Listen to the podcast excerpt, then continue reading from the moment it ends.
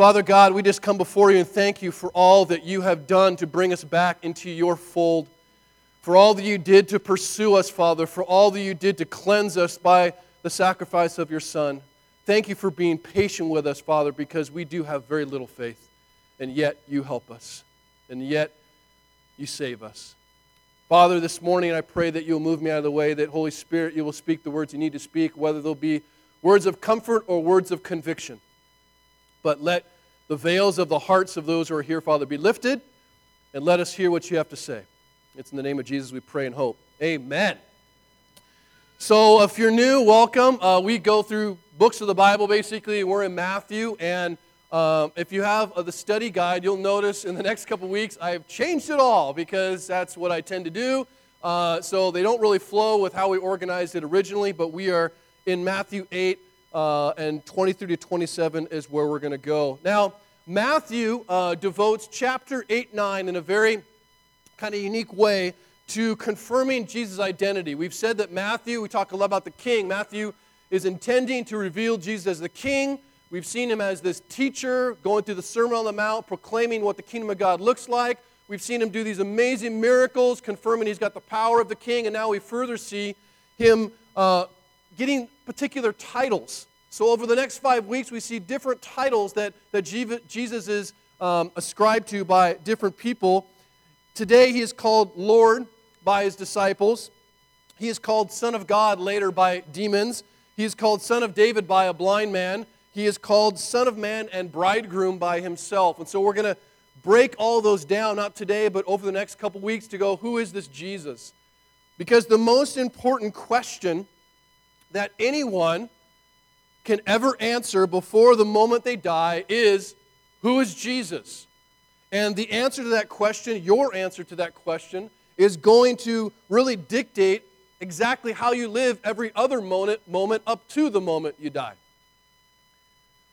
Now, early in the chapter, we saw, it's in chapter 8, we saw that crowds were, were gathering around to hear Jesus teach, to, to experience or receive healing from him because he's healing all kinds of diseases and, and, and demon possessions and all kinds of things like that. And so people are, are gathering, large numbers of people. And as the crowd grew, we said that Jesus really isn't interested in growing a crowd. In fact, most of the time he tries to avoid them. And so he instructs his disciples. In fact, it says he gives them orders to get in the boats. Let's go across the Sea of Galilee. And right before, as we saw last week, they get in the boats, two men approach Jesus.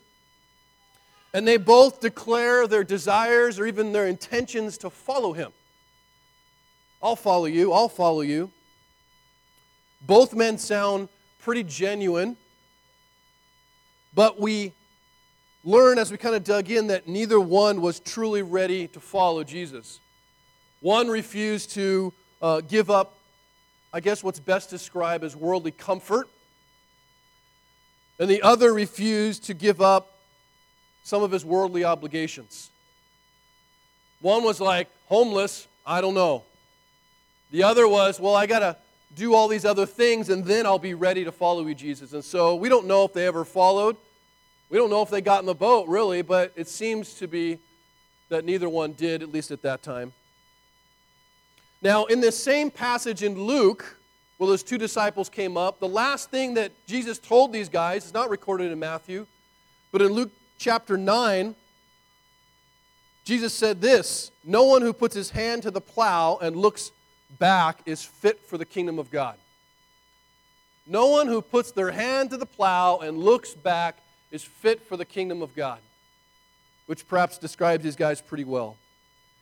You see, true disciples, those whom God, through Christ, has called to himself, those who've experienced a, con- a compulsion that they can't really even explain, those who are blind and now see, true disciples don't just think about Jesus. They don't just talk about Jesus. They don't just make promises to Jesus. They follow Jesus very simply. They do exactly what he says without delay and with joy, right? That's what we tell our kids. What's obedience? You do what I tell you completely without delay, and joy would be nice, right? And so, if we're going to talk about what following Jesus is like, that's what it looks like. Not reluctantly, not, well, some point I'll obey. And this is obedience of, of this nature is not what you do to become a disciple, okay? That's not what we're talking about. This is what happens to those who become disciples. There's a new desire in their heart, there's a new compulsion, and if they fall flat in their face, they want more than anything to follow Jesus. Tell me where you're going, Jesus. I'm coming. I think one of the most convicting books in the Bible is 1 John. If you want to know if you're a Christian, go read 1 John. Very convicting. And one of the verses in it, in the first chapter, says this By this we know that we have come to know him. Awesome. What is it? If we keep his commandments. Whoever says, quote, I know him, I know Jesus, I love Jesus, Jesus rocks but does not keep his commandments is a liar, and the truth is not in him. But whoever keeps his word, in him truly the love of God is perfected. By this we may know that we are in him. Whoever says he abides in him ought to walk in the same way in which he walked. So when Jesus says, Get in the boat, the disciples get in the boat. They don't ask questions, they don't delay, they get in the boat. Jesus wants his disciples to get in the boat. He doesn't want his disciples, obviously, figuratively speaking, to stay on the shore. But here's the rub of it all. That's Shakespeare. Yes, I used to be an English teacher. Anyone who gets in the boat should expect a storm. They're not experiencing a storm on the shore. If you're going to get in the boat, it's going to get stormy. I grew up on sailboats, okay? My dad loved sailboats. I now love sailboats. As a kid, I wanted a powerboat. But as an adult, the quiet of the wind and no motor sounds awesome. But in a storm, you really want a powerboat, right? It's scary. It's scary. I think people wrongly believe that and I, I say this wrongly because it's preached often like this. They wrongly believe that a life with Jesus is a life free of chaos. And I would argue that there's no such thing as stormless Christianity. Sorry, bag, you know, cat's out of the bag. There's no such thing as a relationship with Jesus without storms. Storms are part of life in a world that is broken. There's no part of this world that is not broken. Whether you're talking, I mean, you just think about, if you just say this thing, creation's broken, what does that mean? Everything, including people. And if you're going to hang out in a broken world, you're going to experience brokenness whether you are a believer or a non believer. The difference, however, when, when someone is changed from the inside out, when someone has a new identity and a new perspective, right? When you go from a blind man to someone who can see, and when you see the world for what it is, it's not that you don't experience storms, it means you understand them and experience them differently. They don't go away for the Christian, but they are experienced differently with Christ. So, this passage that we look at here doesn't teach us that, you know what, Jesus is going to lead you away from the storms. That would be really nice, right? We almost wish, like, that would be just like, Jesus leads you away from the storms. Go and be loving, right? It's not the way it happens. Like, if you just want to pause for a second, Jesus leads these guys into a storm. Jesus wouldn't do that. Oh, he does. I think what we begin to see is that it's just actually safer to be with Jesus in the storm than anywhere else. The truth is, though, I think why we're so scared of storms, and we'll talk about this, is that the storm actually ends up not just hurting us, like not just scaring us, but it actually reveals to us what we really put our faith in. That's why storms are so scary. They reveal the truth about us. And a particular truth, and that is who do we really believe Jesus is? Who do we really believe Jesus is? Because a storm will give the answer. And so I want to talk about three things. I want to talk about a storm that scares, we'll say, right? Scary storm. I want to talk about um, a Lord that sleeps and a word that calms. So let's talk about scary storms. It says in, in Matthew 28 23, when they got in the boat, the disciples followed him, and behold, there arose a great storm on the sea. Not a little squall, I mean, great storm. So the boat was being swamped by the waves. So don't just think they're sitting on the boat like, hmm, it's getting kind of rough, guys, you know? Like it's it's getting big. I find that it's curious after you know, his disciples heard the conversation he had with these two disciples right before they got in the boat. It's an interesting place for Matthew to put this and for it to occur. Perhaps he wants to show the disciples who got in the boat, because what are they thinking? Like, yeah, discipleship costs something, guys. Let's get in the boat, right? I paid my debt. If you're not willing, whatever, right? So these guys get in the boat, and maybe Jesus wants to show them, like, look, discipleship is actually more than just that one time payment, right? That one decision that you make. It's actually a constant decision making life. That our discipleship, our faith, right, although it starts in a moment, if you will, it's never done being refined. Our faith can always be deeper. We can always grow closer. We can always trust Jesus more. We can always bring his lordship into our lives or parts of our lives that we have not relinquished to him. So, as the disciples get in, a great storm, I think the word that, that Matthew uses is like seismos, which is what, like earthquake, right?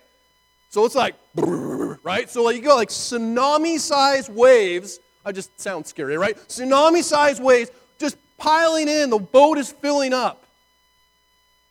And for anyone who's been in a storm in a boat, maybe you've had this experience. For a lot of you have never been in a boat, which is weird for the Northwest. You don't know what it's like. You think storm, hey, look, it's raining outside.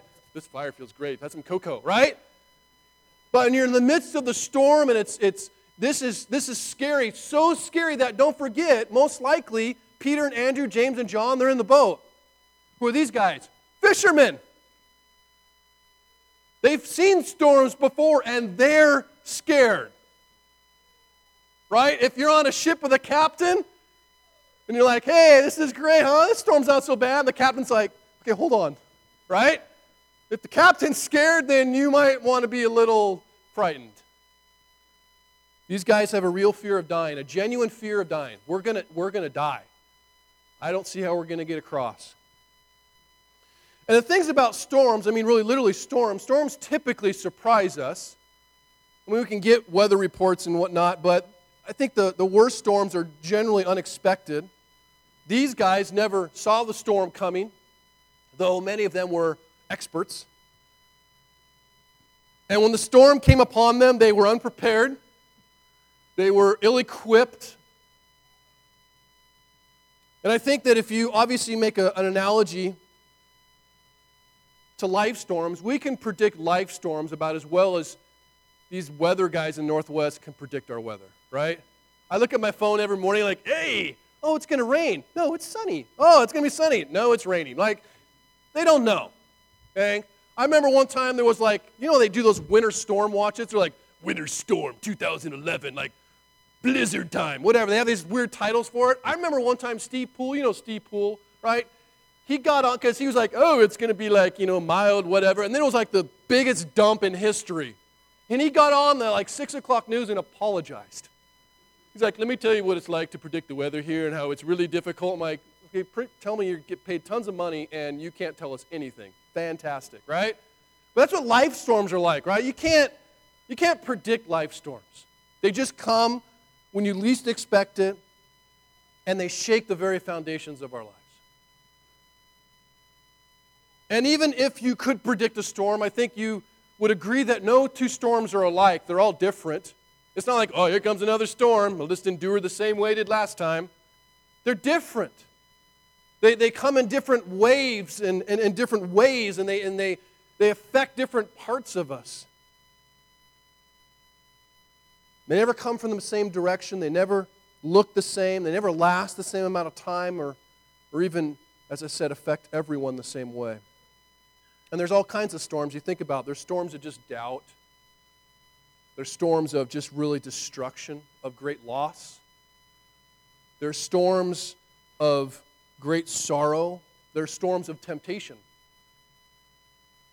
There's storms of poverty. We saw that in the recession where suddenly everyone didn't have everything they thought they had unexpectedly. There's storms of uncertainty. I don't know what I'm supposed to do now. I've got like four decisions to make, and I don't know which one is better, worse, whatever. Then there's storms of criticism.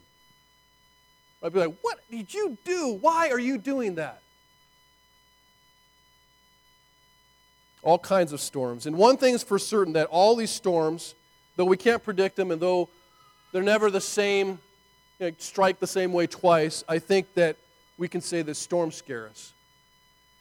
Our fears, as I said, of those storms and in the storms reveal exactly who our Savior is. Because I think that we worship what we fear losing most. If you think about what do I fear losing most, if that's not named Jesus, then there you go. There's your Savior. And it doesn't mean you should never fear losing a child or fear losing something that's, that's good. These things are good. But when those things that are good become ultimate and supreme and primary, and the thing that dictates whether I actually have despair or joy, and it's not Jesus, there's a problem. And how do you know that? Well, I think you know you have a false savior of approval when you don't just get discouraged by a storm of criticism, you get devastated and deeply depressed. Or when you don't just get irritated by a storm of disobedience in your kids, right? Because storms come. Amen, parents, right? Storms come. Like, what is going on? No one wants to obey, right? The question is, how do you react in that storm? Is it just irritation or disappointment? Or do you get abusive and angry in order to maintain your control? Because that's really what you worship control.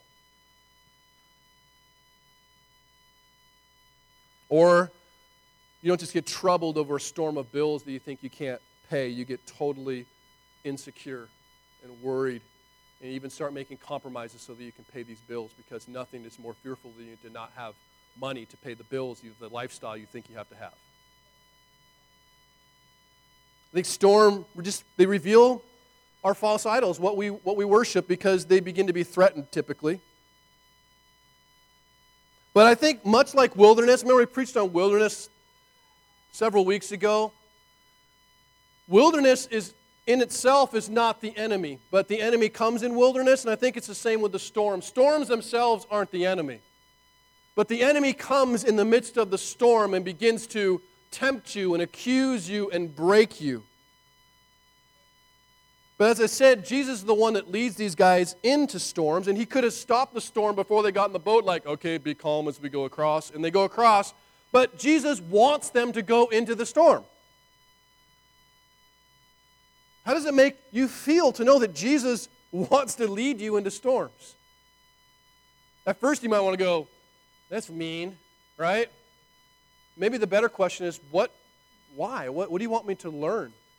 He wants his disciples to learn something. I think he actually wants his disciples to change. See, for most of us, we would like to stay exactly the way we are. Because for most of us, we think we rock, okay? For most of us, I mean, we like changes in our life, like I wish I had a different face, right? Or I wish I had more money, right? Like, there's changes we want, but at the core of our character, most of us go, eh, that's pretty good. Not so bad. Jesus thinks otherwise, okay? Especially in regards to our faith. Because we actually, many of us believe that our trust in the Lord is pretty good. But when the foundation, that's not Jesus, gets knocked out from under us, we realize very quickly that our faith is perhaps out of alignment. Storms do that. And the bottom line is Jesus loves us way too much to leave us the way we are. He loves us way too much to leave us the way. dare I say, He loves us so much, He wants to push us into storms so that we can change.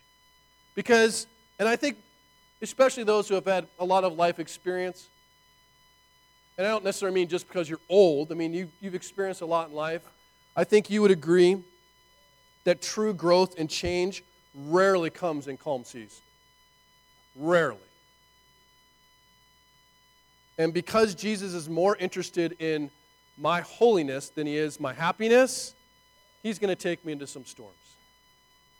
Because it may not make me happy, but it will make me holy, which will make me joyful, which is very different than happiness. So, verse 24, let's see what happens. He says, And behold, we got a Lord that sleeps here, right? There arose a great storm in the sea, the boats being swamped by waves, and then verse 25, oh, I'm sorry, by the waves, and he was asleep. Verse 25, and they went and woke him up, Jesus, saying, Save us, Lord, we're perishing. Okay, so we've got the storm that scares, and now we'll talk about the Lord that sleeps. The enemy's goal in the midst of the storm is not just to break you, it's not just to hurt you. That's just a nice benefit. The intent of the enemy in the storm is to do whatever it takes for you to break your trust in the Lord. And contrary to popular belief, a lot of this is, is, is preached by Jesus will still whatever storm you're in. I don't believe that. In fact, I think sometimes he mixes it up a little bit more. Okay? It is to say that I think the heart of this is not about stilling the storms of our lives, right? It's about it's the fact that in the midst of the storm, we forget that Jesus is the Lord of the storm. Period. That's what the enemy wants to do. We talk about breaking trust. It's really breaking your understanding of who Jesus truly is denying who he is, questioning who he doubting who he is. If you're in a storm right now, that's what the enemy wants you to do. Wants you to begin to doubt that Jesus is who he says he is, that Jesus did what he said he did.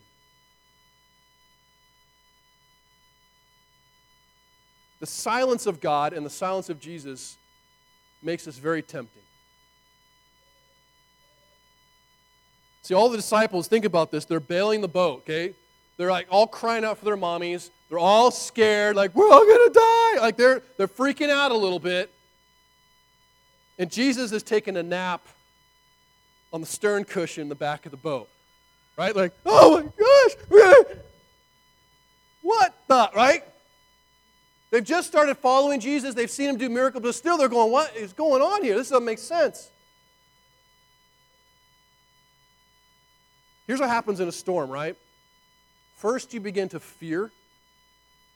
And your fear, I believe, leads you to accuse, namely God. Check out what happens here, right? Because in the midst of, of this storm, right, what happens? We begin to go, God, where are you? Where are you at? But it goes deeper than that. The Gospel of Mark again recounts the same story and listen to what he writes mark 4 35 says on that day when the evening had come he said to them let us go across to the other side and leaving the crowd they took him with them in the boat just as he was and other boats were with him there's several boats and a great windstorm arose and the waves were breaking into the boat so that the boat was already filling what do they say verse 38 but he was in the stern asleep on the cushion he had to put that point right He's on a couple pillows laying back. It says they woke him. What do they say to him? Teacher, not save us, we're perishing. Do you not care? Do you not care that we're perishing? Do you not care what's going on here? You must not care about me, God. Oh, I've never said that. I bet you thought it in the midst of a storm. See, we know intellectually we shouldn't be scared. Okay, I know I shouldn't be scared, but man, we just can't take our eyes off the waves. We just can't take our eyes off the waves. And, and, and when you begin to look at the waves only, When you just like stow, right? My dad always taught me, like when I'd always get seasick, look at the horizon, look at the horizon, eat some saltine crackers, look at the horizon, right? Never look at the waves. Because you look at the waves, and that's all you begin to see. Whoa, that's a big wave. Whoa, that's, that's a lot of water. Whoa. And all you see is that, and all you can sense is the noise of the wave. In fact, I was reading Psalm 32, and he said an interesting thing. It said that it's actually hard to find God in the rush of the great waters. It's not that God can't be found, it's that there's so much noise there of just looking at the storm and you're overwhelmed and it's scary, and in that noise, you can't hear God. And you begin, I think, to believe God isn't saying anything and God is silent, and you begin to accuse him. I think you accuse him of three things because he's quiet, he's sleeping. One is the silence of God begins to mean to you that God just, he must not know what's going on. He must not know what's going on in my life. We're tempted to believe that God is not all knowing as we once thought, at least, or hoped. We're tempted to believe that unless we tell Him, unless we scream it out to Him, God doesn't know what we're experiencing. He must not know what we're feeling. He must not know what we're thinking. That God is actually surprised. A storm! I was not even paying attention.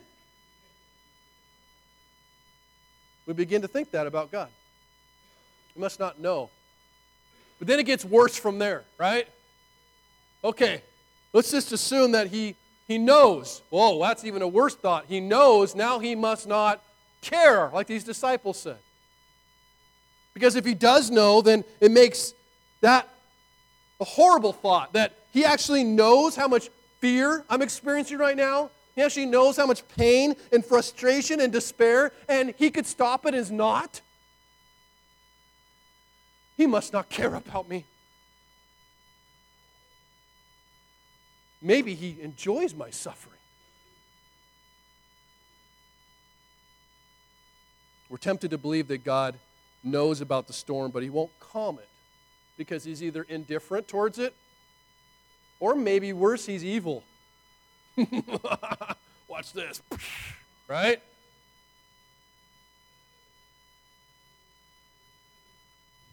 But then it gets worse and go, okay, well, maybe he does know. Maybe he does even care. But if the storm isn't calm, then maybe he's actually not in control of anything.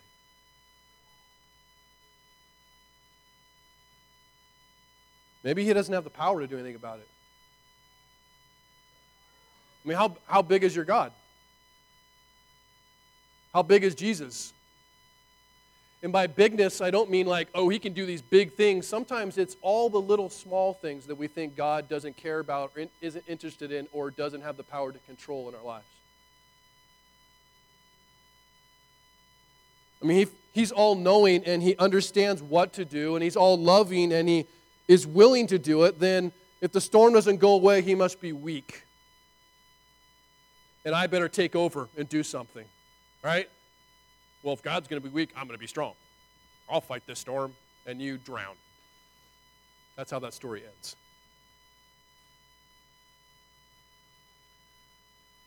I think nothing causes us to question the extent of God's rule more than when He doesn't calm the storm in the way or the timing that we want. And it's at these moments that I think we're tempted, as I said, to question the very character of Jesus. So the disciples see Jesus asleep on the cushion, the back of the boat, and they're like, doesn't he, doesn't he know? Doesn't he care? Can he, can he do something? And they're staring at him like, how can he sleep so peacefully? And maybe the thought should be, yeah, how can he sleep so peacefully? What does he know that we don't know? What does Jesus know that we don't know? What knowledge does he have that takes him beyond the knowledge of this storm? Because I can't stop thinking about the storm. That's big. That's painful. That's dark. And you're like, Jesus, why aren't you upset about this? Why aren't you freaking out? One of my favorite Psalms, and I this is totally reading into the text, and I don't think Jesus is necessarily doing this, but I wonder sometimes when a storm like this is going up if some of the Psalms are coming to mind if Jesus like laying there with one eye open, you know, but just thinking. Because Jesus is not faking it, he's really at rest. He's really not worried, he's really not fearful. Jesus knows who he is, and he knows who his father is. It's the disciples that don't know who Jesus is or who his father is. Psalm 46. Love this psalm. It says, God is our refuge and strength. And I wonder if this is going through Jesus' mind. It's totally imaginary, but you know, maybe. God is our refuge and strength, a very present help in trouble. Therefore, we will not fear, though the earth gives way, though the mountains be moved into the heart of the sea, though its waters roar and foam, though the mountains tremble at its swelling. There is a river whose streams make glad the city of God, the holy habitation of the Most High. Where's the mind? On heaven, where God is. God is in the midst of her. She shall not be moved. God will help her when morning dawns. The nations rage, the kingdoms totter. He utters his voice, the earth melts. The Lord of hosts is with us, the God of Jacob is our fortress. Come, behold the works of the Lord, how he has brought storms, dare I say, desolations on the earth. He makes wars cease to the end of the earth. He breaks the bow and shatters the spear. He burns the chariots with fire. Be still and know that I am God. Be still and know that I am God. I will be exalted among the nations, I will be exalted in the earth. The Lord of hosts is with us, the God of Jacob is our fortress. Be still. Notice it's not, be still, the storm will be calmed. Doesn't say that. Be still and know I am God. Our mind doesn't need to go on the hope that the storm goes away, but on the unchanging character of God Himself. That God is good, that God is loving, that God is all knowing, that God is in control and sovereign of all things. Jesus puts more faith in the unchanging character of God than he does in the ever changing character of the seas around him. And he keeps his eyes solely focused on that. So we got why Jesus sleeps. And lastly, we talked about the word that, that calms. How does Jesus save us from the storm? See, I think it's easy for us to trust God knows and cares and controls when the seas are calm. Oh, clearly God's in control because everything's wonderful. That's our thought process, honestly. And when things are not wonderful, we begin to question those things. What a thought to be able in the midst of the storm to say, God knows, God cares, God's in control. But when the storm comes, his disciples freaking out, they wake up Jesus. What does Jesus say? First question Why are you afraid? Right? It seems kind of like a dumb question. Like, imagine the, the boat is sinking, water's going up, waves are huge. You're like, Jesus, wake up. And he's like, why are you guys freaking out? Hello, right? They assume he doesn't know. And then it goes further because Jesus is actually asking, Do you know who I am? Do you know who I am? What does he say? The second question, he connects, I think, fear with their faith. And he says, Oh, you have little faith. Why are you afraid? Oh, you have little faith.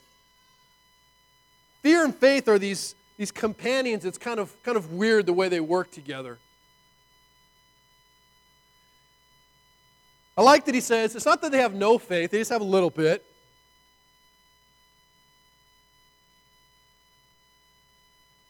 The truth is, I think they actually have a lot of faith.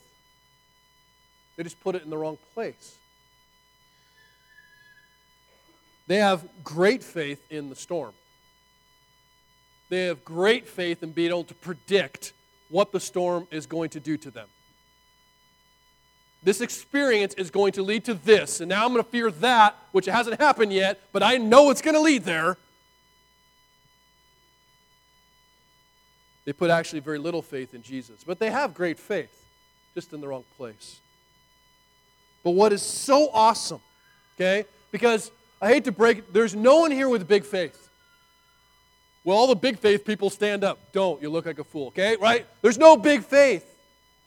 But Jesus, though he says you have little faith, he helps them. It's not like he goes, Oh, you have little faith, goes back to sleep. Deal, boys. He didn't say that. He doesn't wait for their faith to be stronger.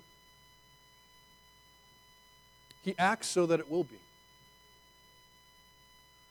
Jesus helps even if our faith fails in the storm, and it will. How do I know that? Well, let's not forget, these are the guys who have been walking along with Jesus as he heals the blind, cures leprosy, raises from the dead, and they're like, oh, what's going on, right? If those guys are freaked out and they're walking right next to Jesus, I'm pretty sure I'm going to be freaking out at some point. I'm fairly confident of that.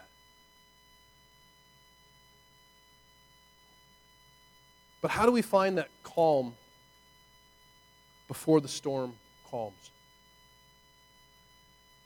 Well, here's where we'll bring it to a close. It's not enough to know that Jesus quieted some storm on the Sea of Galilee. That's great. But that's not enough for us. We have to actually see that there's a bigger storm. A bigger storm that Jesus faced for us a bigger storm that Jesus went through for us, a bigger storm that makes all of the storms that we may experience in life very small in comparison.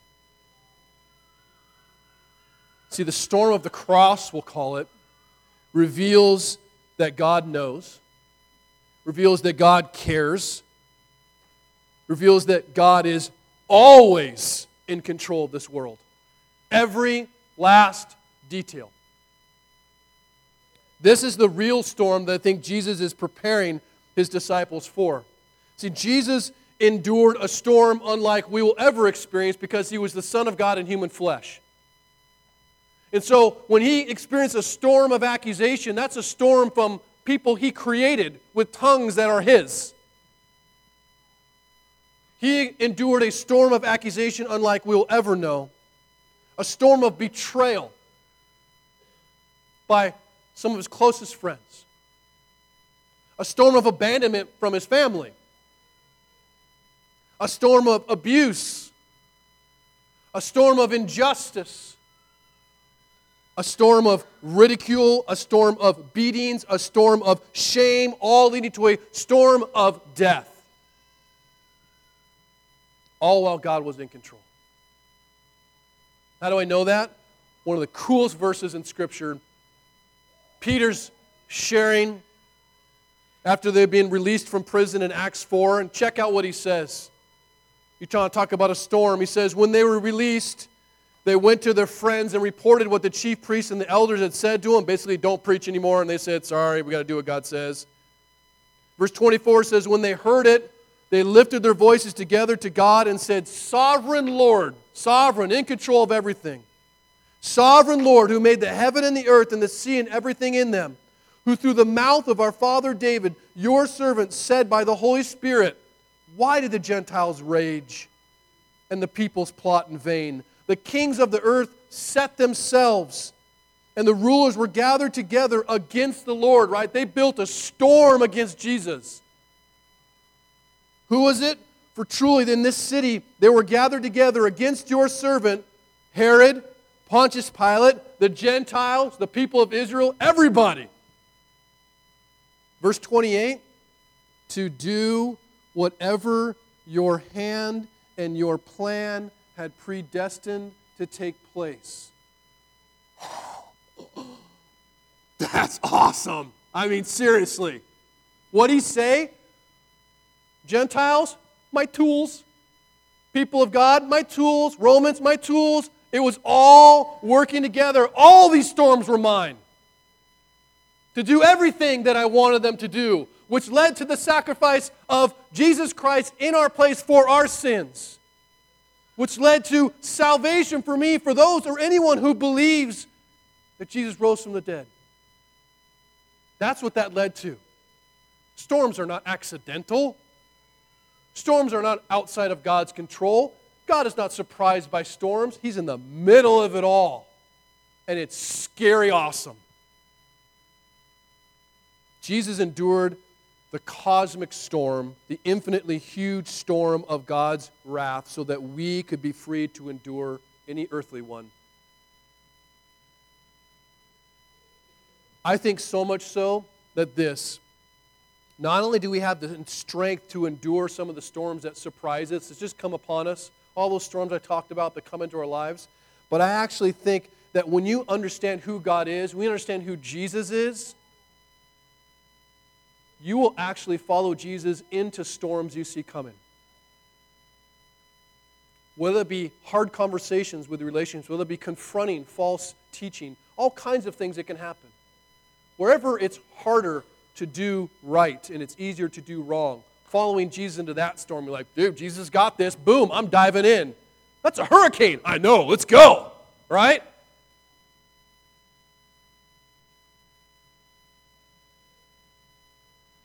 The truth is, when you understand there's someone who's gone before you and someone who goes with you, you don't fear. Our hope is ultimately, though, not in that the storm will cease. It's this. Ready? This is awesome. I think I stole this from Piper, but I'm going to go with it, right? It's that even if the storm takes me down, in whatever way you think that means, even if the storm takes me down, even if the storm takes his disciples down, guess what? They go down with Jesus. They go down with Jesus. What else do you need?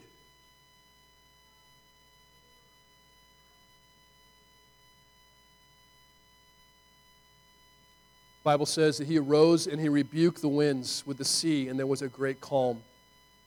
And the men marveled and said, What sort of man is this that even winds and sea obey him?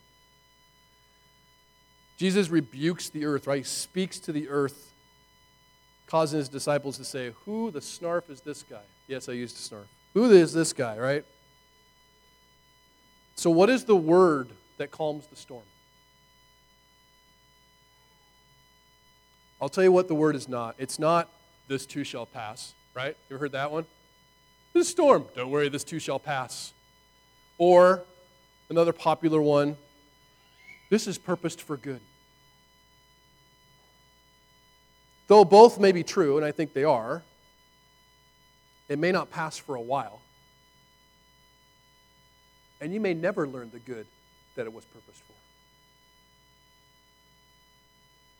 The word that calms the storm is simply this Jesus is Lord.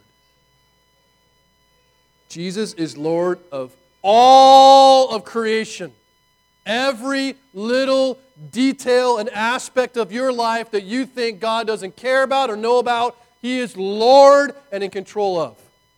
He is Lord over every kind of person, Lord over your finances, Lord over where you live, Lord over what you eat and drink. He is Lord over your families, Lord over your jobs, Lord over your marriages. There is nothing, anything at all that does not fall under the lordship, care, knowledge, and control of Jesus Christ. That's the word. You know what he stood up and said? I'm Lord. Sit down and be quiet. See? And if the Lord can still the raging seas of the earth, I'm pretty sure He can take care of me at my crappy job. Right? How big is your God? Rest in His Word. Jesus is Lord of all. He knows and He cares and He's in complete control. And one day, guess what? His calming of the seas reminds us that He is going to restore everything perfectly, even every little detail of creation, like the water, to complete beauty and perfection. That day is coming. There's no such thing as stormless Christianity. It's the only kind there is. We don't avoid storms, we experience them differently. Close with remembering this. If you guys have ever read the book of James, there's an interesting passage in there I thought would be curious for us to think about. He says, Storms are going to come, trials are going to come, and he says, They build you. They change you, they grow you, right? And he then he goes, Well, ask for wisdom. And it's not wisdom like so you can get out of the storm, it's wisdom so that you can understand what is happening to you. So you can trust that, okay, God, you've got this. And he says something interesting. He says, If any of you lacks wisdom, let him ask God who gives generously to all reproach, and it will be given to him. But let him ask in faith with no doubting, for the one who doubts is like a wave of the sea that is driven and tossed by wind. Isn't that curious? The one who doubts is like a wave of the sea that is driven and tossed by wind. See, the one who doubts is the one who never stops taking their eyes off the storm. But guess what? If you keep your eyes on the storm too long, you become like the storm. What's that mean? You become a wave with no purpose, no direction, no rest. You're driven side to side, you're tossed up and down, you kind of just wander through life figuring out because you can't take your st- eyes off the storm. All said and done, take your eyes off the stink and storm and look at Jesus. Stop being distracted by the noise of the storm and listen for the voice of Jesus, who isn't absent, who isn't unaware, who isn't weak. When Jesus says, let the seas be still. Let him speak to your heart and just say, Let your heart be still. Let your heart be still. And we take communion every Sunday to remind our hearts to be still. Because we all come to the table with whatever things are hitting us this week and have been hitting us or going to hit us next week. And you need to be reminded of the cross because the cross shows you God knows, God cares, God's in control, and that all storms, no matter the size, are not meaningless. That God has you. We take communion a little bit differently here. We will sing two songs will allow you to get to the elements for uh, your family. If you're the head of a household, uh, we just ask for you to come and get elements for your family to serve them communion. If you are single or, or uh, a single mom or, or single parent, then you come and get it, get it for yourself and for family as well and then we, for two songs, sit and meditate on all that God has done, praising Him for stilling the storm that's in our hearts so we don't have to be scared of the storms that are in the world. And then we take it together as a family.